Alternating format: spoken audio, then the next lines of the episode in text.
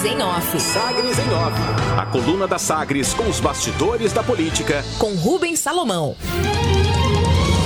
E a edição desta sexta-feira, dia 26 de novembro de 2021, obras paradas antecipam 2022 em debate entre base e oposição no plenário da Assembleia Legislativa de Goiás. Deputados estaduais da base e da oposição ao governador Ronaldo Caiado do DEM ensaiaram ontem embates eleitorais no plenário da Assembleia. O tom mais exaltado foi do deputado estadual Sérgio Bravo, do PROS, ele que era suplente e que assumiu o posto depois da cassação de Vinícius Cirqueira, que também é do PROS. O parlamentar Sérgio Bravo citou, entre outras críticas, a falta de cumprimento, segundo ele, de obras prometidas no município de Senador Canedo, na região metropolitana de Goiânia. E o deputado cobrou a presença de governistas no debate. Abre aspas. Cadê o pessoal da base para defender? Cadê o pessoal que não está defendendo aqui o governador? Quero ver quando o governador perder a eleição de 2022 o que vai dizer o líder do governo que gosta de fazer teatro.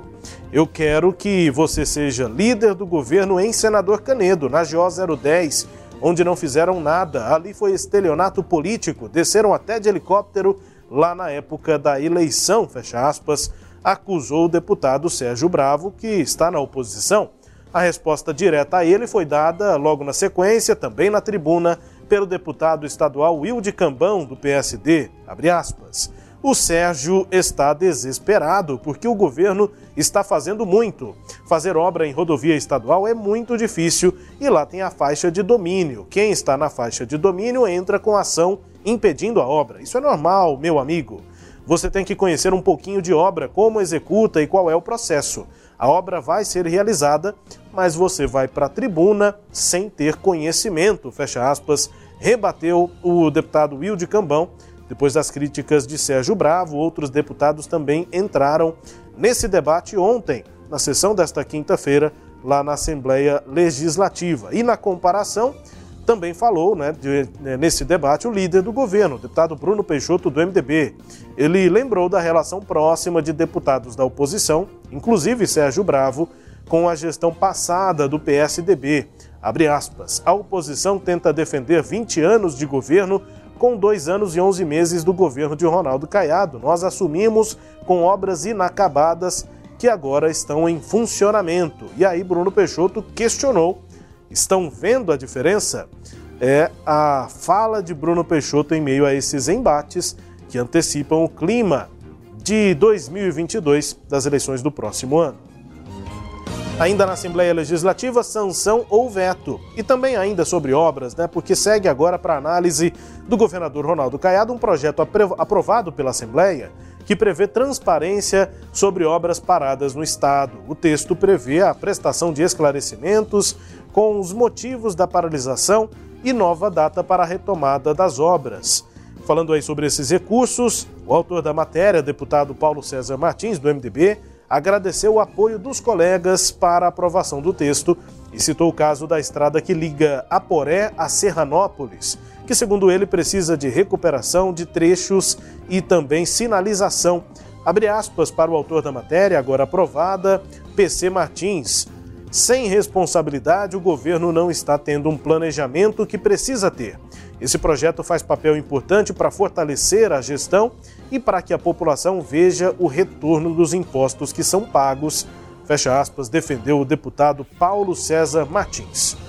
E no assunto da energia, a multinacional italiana Enel, que é distribuidora aqui em Goiás, mas que também tem atuação em outros pontos, outros estados no país, a Enel manteve em 5 bilhões de euros, 31 bilhões de reais pela cotação atual, sua previsão de investimentos no Brasil, em todo o país, nos próximos três anos. Para a companhia, o pior da crise hídrica do país já passou e a solução para evitar novos problemas é a expansão das fontes solar e também eólica.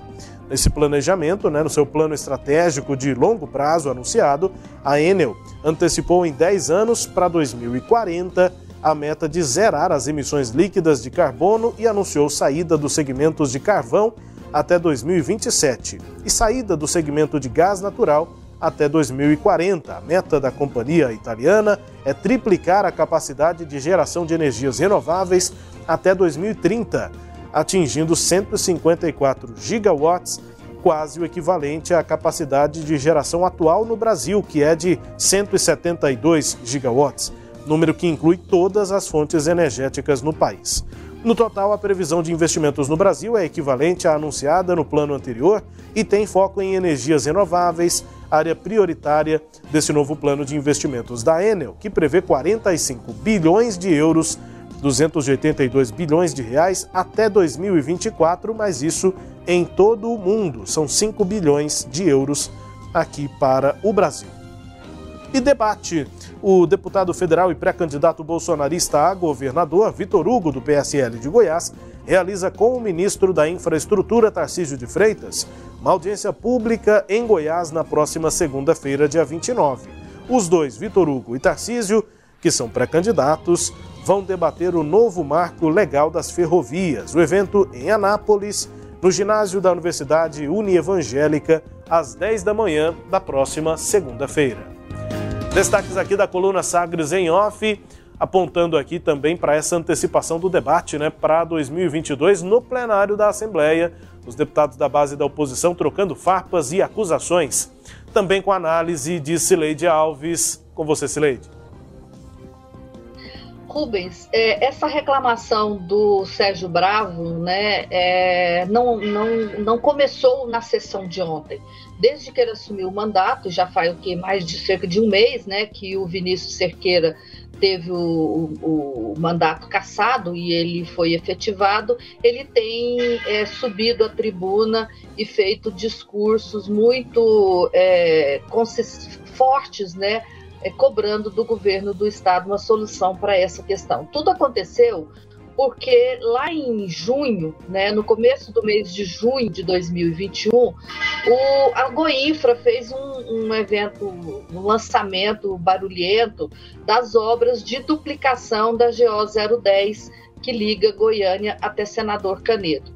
É, houve, aliás, foi anunciada antes essa, essa duplicação, lá em fevereiro ainda foi anunciada a obra, em junho é, o governo já estava com a obra, começou essa obra e lançou, o governador esteve lá, né, no dia de começar a obra de duplicação. Só quando foi em setembro, a obra parou.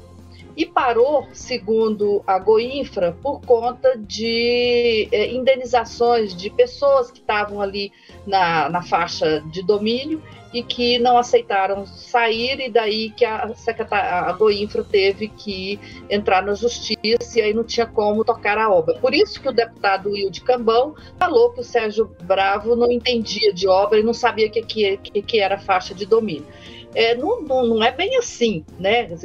Como é que a Goinfra iniciou uma obra sem ainda ter condições de retirar as pessoas que estão na faixa de domínio? Né? Houve falta de, falta, no mínimo, falta de planejamento nessa obra. Quer dizer, começou e parou uma obra por conta de pessoas que estão ocupando o local e a, e a não tinha autorização para remover essas pessoas do local. Então, esse é um problema e o Sérgio Bravo está é, é, usando esse argumento, está é, defendendo aí a base eleitoral dele, que é a, o senador Canedo. E, e, me parece que a Goinfra está realmente com alguma dificuldade mesmo para tocar as obras.